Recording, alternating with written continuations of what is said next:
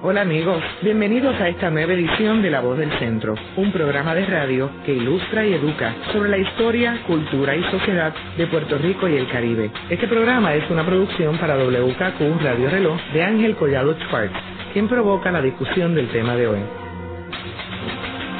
Saludos a todos. Es un privilegio para nosotros tener al doctor Ricardo Alegría, que es el fundador del Centro de Estudios Avanzados de Puerto Rico y el Caribe. En este programa vamos a hablar del bombardeo de San Juan que ocurrió el 10 de mayo del 1898, hace 105 años. Ricardo, sería bueno que nos dieras unos antecedentes de ese bombardeo. Eh, muchos saludos a los amigos aquí presentes y a los radioyentes. El bombardeo hay que verlo dentro del marco de, del momento en que ocurre a fines del siglo XIX, Puerto Rico yo diría que estaba floreciente dentro de su situación económica. Puerto Rico, al contrario de Cuba, no tenía ninguna deuda. Tan es así que se reconoce por los norteamericanos después de la invasión de que Puerto Rico pues no había deuda alguna. El cultivo principal era el café. Nuestro café se vendía porque era un café de excelencia, muy buen precio en Europa y este, en el aspecto cultural pues también estaba floreciente eh, con la literatura, las artes, con figuras como Francisco Yer en la música, este, la herencia de Morel Campos y de todos sus seguidores. Y esa era la situación de Puerto Rico y desde el punto de vista política este, se había alcanzado el ideal de la mayor parte de la población, la autonomía. España había concedido una carta autonómica a Puerto Rico en el 1897 que era muy superior a la que Inglaterra había concedido a Canadá y que también otorgaba al país, a Puerto Rico, unos derechos excepcionales que no los tenía ninguna otra provincia española. Teníamos voz y voto en las Cortes españolas, que como sabemos es el gobierno de España, de manera que Puerto Rico podía elegir sus representantes que al igual que los de Madrid o los de Galicia iban a estar allí legislando eh, para España y para las provincias. Esa era la situación de Puerto Rico.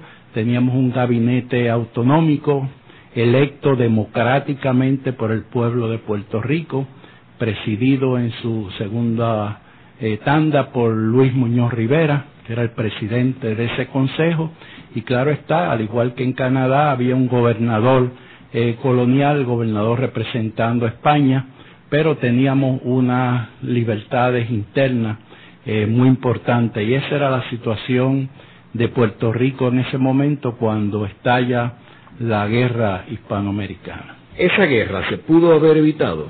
La guerra se pudo haber evitado y especialmente con relación a Puerto Rico eh, yo me llama siempre la atención que no se menciona el hecho de que antes de la invasión de Puerto Rico ya España había tirado la toalla, como decimos. Hay una carta del jefe del gobierno español al presidente McKinley este, pidiéndole que la paz para que no siguieran muriendo este, innecesariamente más personas. Tenemos que reconocer que después de la destrucción de la Armada Española en Manila, y de la, que era la Armada Española del Pacífico, y la Armada del Atlántico en, en Santiago de Cuba, España no tenía ninguna posibilidad de enviar refuerzos este, a ningún sitio, ni a Cuba ni a Puerto Rico. Puerto Rico había sido sitiado y tampoco a veces se destaca el hecho de que aquí se pasó hambre, porque no se permitía la entrada de ningún barco eh, con granos, con este, alimentos, eh, para Puerto Rico, porque estaba situada por la Armada norteamericana, y España no tenía barcos para mandar refuerzos ni a Cuba ni a Puerto Rico porque había perdido su armada. Tan es así que un tiempo más tarde, cuando hay que llevarse los soldados españoles de Puerto Rico, España tuvo que alquilar barcos comerciales para sacar los soldados de Puerto Rico porque había perdido toda su, su armada y entonces España estaba indefensa los gritos en Estados Unidos eran de vamos ahora para las Canarias y vamos a bombardear las costas españolas. Eso hacía temer a España de que Estados Unidos victoriosos, ellos sin armada para la defensa, pudieran ser a su vez hasta invadidos y que Estados Unidos hubiera antojado también de las Islas Canarias y eso hace que el presidente del gobierno le pida a McKinley la paz. McKinley no contesta. Su contestación fue unos días más tarde la invasión de Puerto Rico. O sea que indudablemente la guerra era innecesaria desde el punto de vista porque ya España había accedido a otorgar la autonomía a Cuba y a Puerto Rico, que era lo que se estaba cuestionando, aunque los cubanos insistían en la total independencia. Pero en el caso de Puerto Rico ya la autonomía estaba funcionando aquí y estaba un gobierno electo democráticamente, de manera que la guerra no tenía, ni la guerra ni la invasión tenían razón de ser. Y es correcto que Cabot Lodge supuestamente le había enviado un telegrama al presidente diciendo no firme nada hasta tanto tengamos a Puerto Rico. Sí, indudablemente ya este había desde hacía tiempo Estados Unidos tenía el ojo puesto en Cuba y en Puerto Rico. Estados Unidos ya después de la guerra civil, este que había tenido ya un, un engrandecimiento desde el punto de vista militar y que estaba convirtiéndose ya en una nación poderosa, necesitaba, de acuerdo con la tecnología de la época, unas bases de abastecimiento de carbón. las embarcaciones funcionaban con carbón este, mineral y ese carbón pues este, tenía que estar en una base específica y por esa razón Estados Unidos necesitaba bases tanto en el Pacífico como en el Atlántico para poder convertirse en, la nación poderosa que quería ser. Luego de la pausa continuamos con la voz del centro por WKQ Radio Reloj.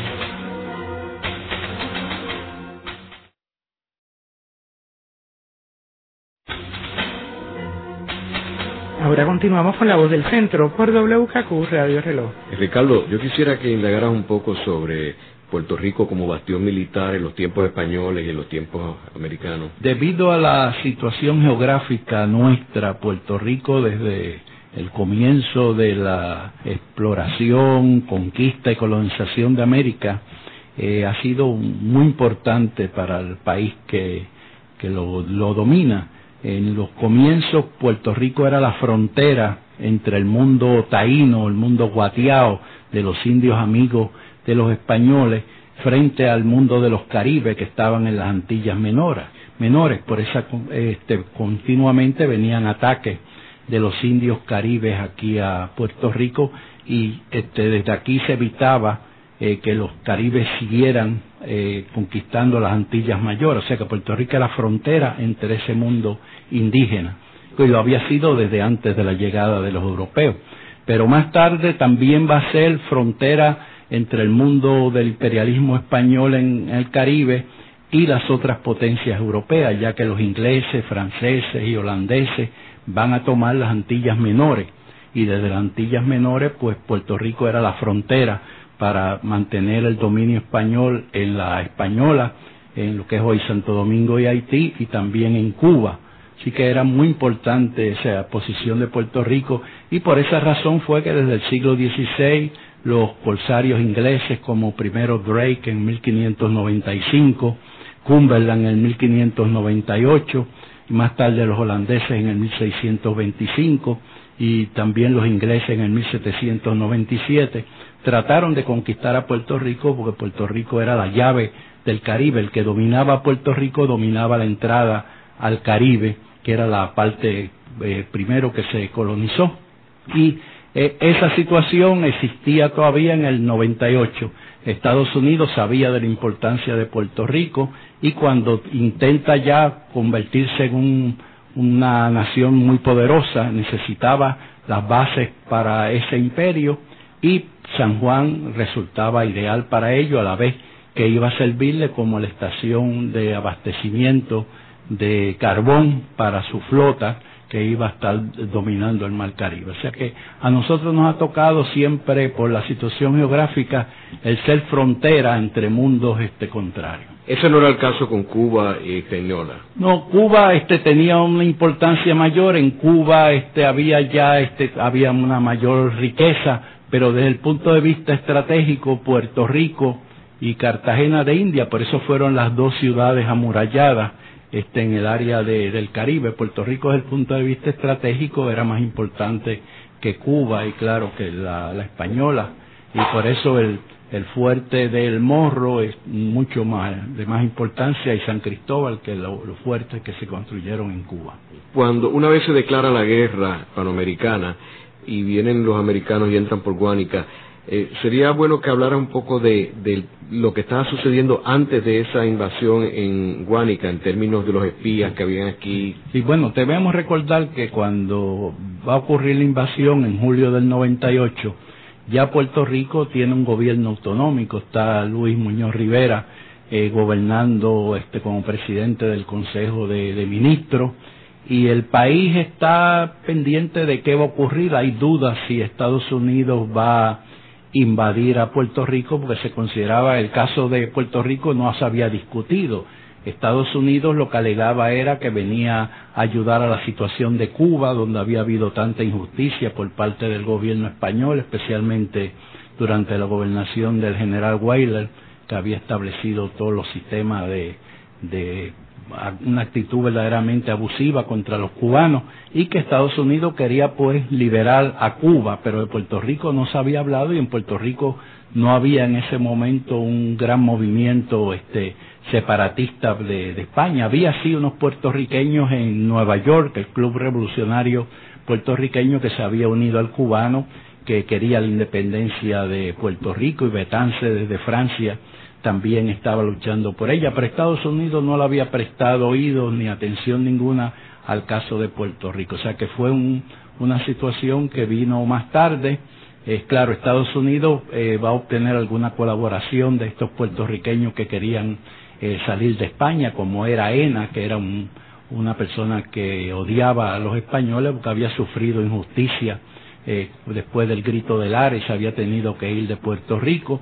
Otro de los revolucionarios del Ares estaban también en Nueva York y eran personas que sí querían liberar a Puerto Rico de España, pero en el país verdaderamente no había en sí un, un movimiento, sino que estaba hasta cierto punto eh, satisfecho con lo que se había otorgado de la autonomía. Yo diría la mayoría del pueblo, siempre había personas separatistas, pero no se manifestaba y además Estados Unidos esa situación no le interesaba. Y de ahí es que surge la, la, el deseo de invadir a Puerto Rico y de, le manda ya espías como periodistas que van a, informarle sobre la fortificación, aunque de los propios puertorriqueños que estaban en Nueva York también, como te, habían tenido planes de, de invasión, porque desde los años 90 los puertorriqueños en Nueva York habían estado conspirando este con Cuba y aún con este Santo Domingo eh, para invadir a Puerto Rico. Había planes ya, este, habían planos, se sabía las fuerzas que había aquí en el país, de manera que toda esa información que también van a recibir eh, los Estados Unidos. Pero lo que yo voy, que creo que, que hay que llamar la atención es que por qué Estados Unidos insistió en invadir a Puerto Rico cuando ya España había pedido la paz. Eso es lo que hay que reconocer, que para mi sorpresa no se habla mucho de ello. Y otro detalle que tampoco se habla mucho es eh, por qué, a mi juicio, fue ese avance eh, de las tropas norteamericanas en, en la guerra en Puerto Rico. O sea, que el bombardeo es el 10 de mayo, mientras que ellos entran por eh, Guánica el 25 de julio. ¿okay? Eh, ¿Por qué ellos bombardean a San Juan? Bueno, yo, yo pienso, y se ha dicho también antes, que había una rivalidad como siempre ha existido en Estados Unidos entre la Marina y el Ejército. Son dos fuerzas muy poderosas siempre de un imperio.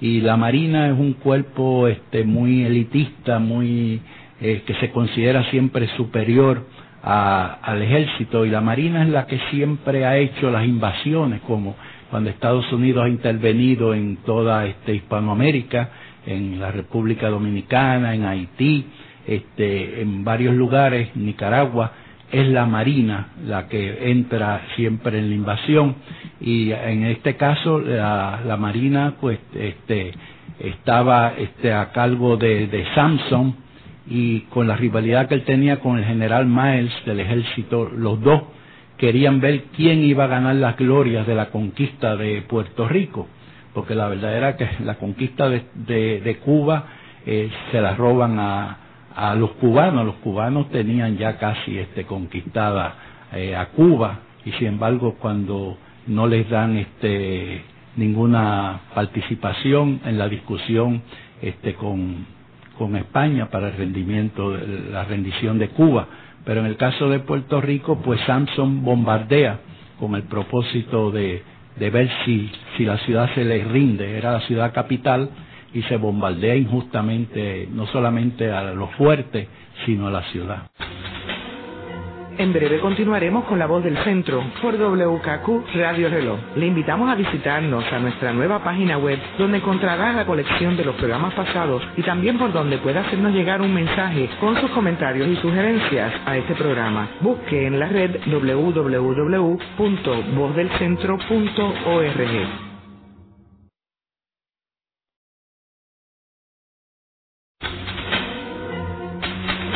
Regresamos a la voz del centro por WKQ Radio Reloj. Carlos, ¿cómo estaban equipados los ejércitos americanos y españoles de la época?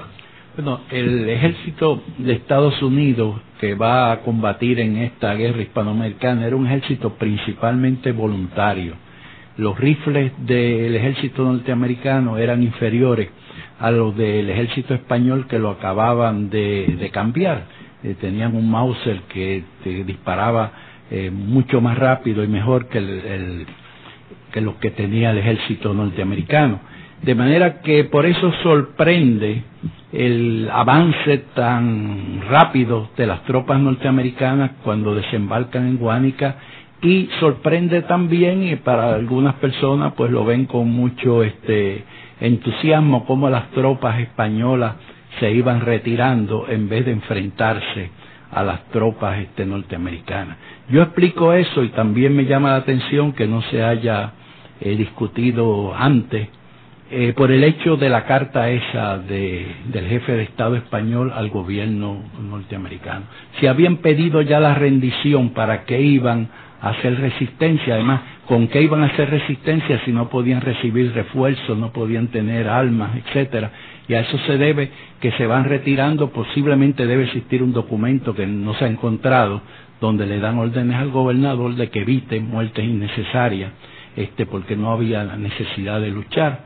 Y a eso se debe que se van retirando hasta que llega entonces ya el armisticio. Una vez que el presidente McKinley ve que ya se ha conquistado a Puerto Rico, pues entonces decide discutir con, con España el caso de, de Puerto Rico, pero ya lo han conquistado militarmente. ¿Y los medios de comunicación jugaron un papel en motivar a McKinley que siguiera con la guerra? Ah, bueno, claro, sí, indudablemente, igual que en épocas recientes, este, los grandes empresarios este, de las armas, la guerra siempre, aunque es una gran injusticia y mueren millares de personas inocentes, pero beneficia a algunos y este en este caso este lo, la gente de publicidad eh, los dueños de, los periódicos de esta cadena de periódicos este Hearst. Pues son los que provocan este en gran parte y crean el ambiente como se crea cada después de una guerra verdad los que hemos vivido muchos años como yo pues conocemos esa propaganda que surge inmediatamente cuando se va a preparar el país para la guerra con el patriotismo y la la, a veces mentiras de las amenazas que hay posibles.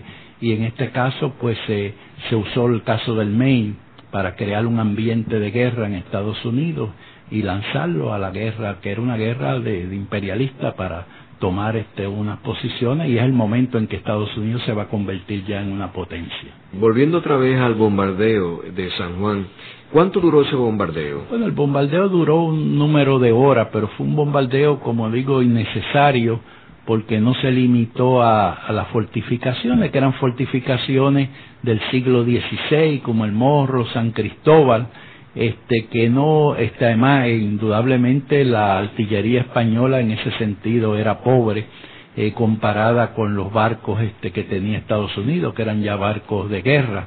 Y tan es así que hay anécdotas de que los cañones cuando se disparaban explotaban los cañones de, del San Cristóbal donde se lanzan los primeros cañonazos contra los barcos pero entonces la, las balas que lanzaban estas embarcaciones de guerra norteamericanas caían en la ciudad, hicieron daño a la iglesia de San José, hicieron daño al cuartel de Vallajá, cayeron en algunas áreas privadas, murieron algunos eh, ciudadanos, no muchos, pero murieron algunos, además creó este un pánico en, en la ciudad de que la gente salió por la noche huyendo hacia Río Piedra eh, para refugiarse porque no sabían lo que iba a ocurrir. Y después que ellos bombardearon San Juan, se retiraron y no... Sí, se retiran al ver, yo sigo pensando la idea de que Samson pensó que con el bombardeo eh, la ciudad se iba a entregar, se iba a rendir, posiblemente este, pensaban que ya no no veían, no sabían que, Puerto Rico no podía recibir recibir este petrecho, no podía eh, recibir este otros soldados que vinieran a, ayudar a Puerto Rico y por esa razón pues este no la flota española ya no no podía hacer nada. O sea que al ellos bombardear San Juan, eso eh, elimina la teoría de que ellos fueron invitados a venir a Puerto Rico. No, eso eso es falso. Fueron este hasta cierto punto algunos de los este, revolucionarios puertorriqueños de Nueva York, pues sí este, aprovecharon la situación de la guerra para buscar el apoyo de Estados Unidos y eso era natural. Es cierto también que entre algunos de esos revolucionarios que estaban en Nueva York eran anexionistas. Este, ellos querían sí la anexión, algunos de ellos, especialmente el doctor Ena, este, era anexionista, pero un anexionismo este, de un idealismo democrático, por ejemplo, Ena se enoja mucho y Ena jamás vuelve a Puerto Rico y, las cartas de Ena al presidente McKinley y que se publican y la de Ena y Senogandía y Hosto este son de los ataques más fuertes porque ellos pensaban que Estados Unidos iba a hacer un plebiscito en Puerto Rico una vez que lo tomara para ver qué querían los puertorriqueños, si independencia o estadidad. Pero claro, Estados Unidos nunca ha estado dispuesto a otorgarle la estadidad a Puerto Rico y no hubo ningún plebiscito, sino lo que hubo fue declarar a Puerto Rico eh, territorio como colonia, lo tomaron como, como si esto fuera una finca, ¿verdad? Este, lo que era ya un anacronismo, porque ya eso este, en el siglo XIX se había decidido cuando Alemania invadió Alsacia y a Lorena, que, que no se podía hacer eso, y los grandes estadistas norteamericanos habían criticado la acción de Alemania de que por la fuerza, usando el desarrollo tecnológico de un país, se pudiera conquistar a otro y convertirlo como si fuera una finca. Eso se hacía en la, en la antigüedad y se estuvo haciendo eh, hasta el siglo XIV y XV, pero hacerlo a fines del XIX ya era un anacronismo.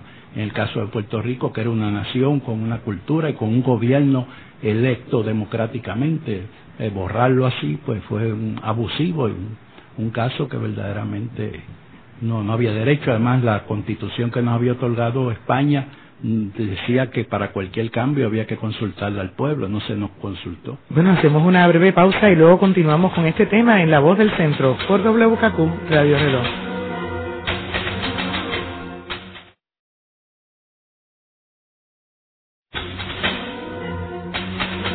Continuamos con el cuarto segmento de La Voz del Centro, hoy con la visita del doctor Ricardo Alegría que estaba discutiendo junto a Ángel Collado Schwartz sobre el bombardeo de la ciudad de San Juan.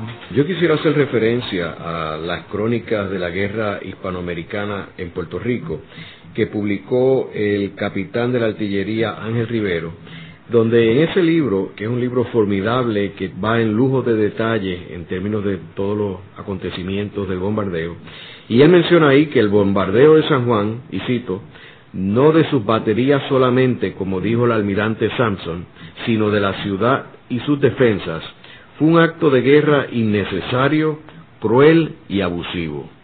Ricardo, me gustaría que abundara un poco sobre esto y, y, sobre Ángel Rivero. Sí, como he dicho, no era necesario, no había Puerto Rico, no esperaba eso, este, ya este, la, la, guerra ya para España estaba perdida, era el deseo de los Estados Unidos de conquistar militarmente a Puerto Rico, como finalmente lo hacen después del desembarco eh, unos meses después en julio. De manera que sí, fue innecesario y un acto criminal y abusivo bombardear a una ciudad este, sin, sin avisar antes, que hoy día pues eso supuestamente no, no se permite. Pero fue así. Y Rivero pues conocía bien la situación porque era un militar español. Él estaba está a cargo de la artillería de, del fuerte de San Cristóbal, que es la que se enfrenta más que el morro a, lo, a la armada este norteamericana. Eh, y Rivero hizo en ese libro una gran contribución, él pudo conseguir documentación de Estados Unidos, tuvo una buena correspondencia con los militares que indudablemente lo admiraban a él y después que se retira del ejército él se queda viviendo aquí en Puerto Rico y este se dedica a producir unas gaseosas, un, un negocio que fracasa y finalmente él comete suicidio y muere este Rivero que dejó esta gran contribución a Puerto Rico. Es curioso que esa fábrica que él fundó está todavía el edificio de la calle Tetuán, que es un edificio muy particular porque tiene unas losetas afuera, así que nuestros radioescuchas pueden pasar por allí a ver ese edificio que todavía existe. Sí, él, él hizo una fábrica de gaseosas y de refrescos y este ese tipo de decoración con azulejos este que venían de España ilustrando los productos y la maquinaria pues es el, el edificio que más, más se ha destacado en, en San Juan en ese sentido, por eso el Instituto de Cultura siempre lo, lo ha respetado de que no se altere, que no se arranquen este, las losas, aunque una vez se permitió colocar una tarja allí llamando la atención a la importancia de ese edificio. También es interesante que Ángel Rivero comenta de que dentro de los edificios que fueron bombardeados, fuera de la iglesia de San José y el asilo de beneficencia, él menciona de que el seminario conciliar, que es donde está el Centro de Estudios Avanzados de Puerto Rico y el Caribe, también fue bombardeado, según Rivero. Pero entiendo que no, no hay ninguna seña aquí. Es posible que hubieran caído algunas bombas aquí, pero no, no ha dejado una huella, o por lo menos yo no la, no la conozco como se conoce lo de Vallajá a través de fotografías, ¿verdad? Que se hicieron en ese momento en la iglesia de San José, que se sabe el, hueco que hizo en la fachada este oeste de la iglesia, la fachada principal de la iglesia, y en lo de el cuartel de Vallajá, en toda esa esquina este eh, suroeste, que también hizo, destruyó gran parte, y la bala de, de la iglesia de San José se ha conservado. Yo la, cuando restauré la iglesia, en los años 80 la mantuvo allí en una pequeña sala de exposición. Es curioso también que él menciona de que el farmacéutico Fidel Guillermetti estableció como un centro de socorro al frente de donde es ahora la Puerto Rico Drug, en la plaza de armas al lado de la alcaldía y es interesante que todavía poder relacionar lo que él menciona aquí con la farmacia que está todavía. Sí, sí, porque don Fidel Guillermete era un boticario muy importante en Puerto Rico. Esa era una farmacia que no solamente se vendían productos farmacéuticos, sino que era un centro de tertulia de los políticos, de los literatos, como ocurría también en las farmacias de los pequeños pueblos del país. Y allí sí, para eh, eh, curar a los heridos que pudieran ocurrir, y aunque no hubo muchas muertes en ese momento, pero más yo diría que el daño fue más emocional de la histeria, del el gran susto que pasó la ciudad, sentirse bombardeada de noche, eso no había ocurrido desde el, desde el último ataque inglés que había sido en el 1797. O sea que por 200 años San Juan no fue bombardeado. No había sido, no, no había sufrido eso. Entonces, después del 10 de mayo hasta el 25 de julio, ¿no hubo ninguna acción militar contra Puerto Rico? No, lo que había era el bloqueo. Hubo algunos actos de, por ejemplo, un barco español que traía provisiones, que fue atacado por los buques que, que le habían puesto a, a Puerto Rico, el sitio a Puerto Rico, y finalmente el buque huyendo tuvo que, Jacinto López creo que se llamaba, este, huyendo tuvo que, que encallarse cerca del Hotel Dorado, donde han estado sus restos.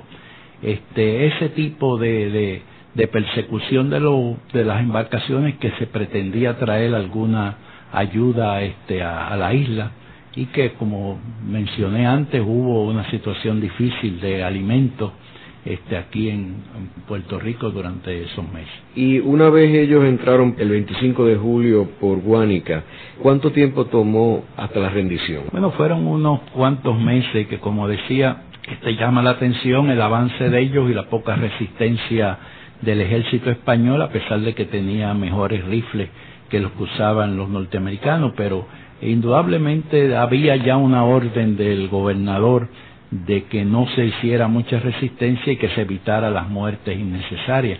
Hay un hecho interesante que tiene que ver con esto y es que, eh, que se, ha, se ha dicho cosas que son mentiras. Por ejemplo, se ha dicho que Muñoz Rivera y José de Diego se negaron a, a la petición que le hizo el gobernador de que los arrestara y declarara la independencia. Eso es todo lo contrario.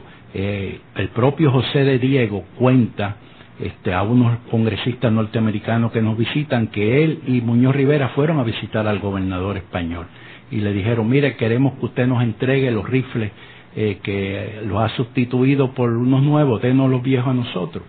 Y entonces el gobernador español, un general, y hay que conocer la, cómo funciona un general español, le dijo, ¿para qué son esos rifles que ustedes quieren? Para defender España y Muñoz Rivera y de Diego le dijeron, no, no, ya ese caso está perdido. Nosotros vamos a defender a Puerto Rico. Y el gobernador, que debía haber llamado a, a un lugarteniente, decir, arrésteme estos dos hombres, lo que hizo fue que se sonrió y le dijo, de eso hablaremos más tarde. Y eso lo cuenta José de Diego a una comisión de congresistas que visita Puerto Rico para explicarle por qué ellos no atacaron a los puertorriqueños no atacaron a Estados Unidos y les dice que no lo atacaron porque entonces vino la carta de Miles diciendo que él venía a traer paz y prosperidad y que ellos interpretaron que al igual que iban a Cuba a darle la independencia venían a dársela a Puerto Rico. Esa es la explicación que da José de Diego por qué el pueblo puertorriqueño no atacó a las tropas norteamericanas. Y eso es la voz de José de Diego, el que lo dijo. Yo publiqué ese ensayo de, de Diego que aquí en Puerto Rico se había malinterpretado y se había dicho todo lo contrario. En breve continuaremos con la voz del centro por WKQ Radio Reloj. Le invitamos a visitarnos a nuestra nueva página web donde encontrará la colección de los programas pasados y también por donde pueda hacernos llegar un mensaje con sus comentarios y sugerencias a este programa. Busque en la red www.vozdelcentro.org.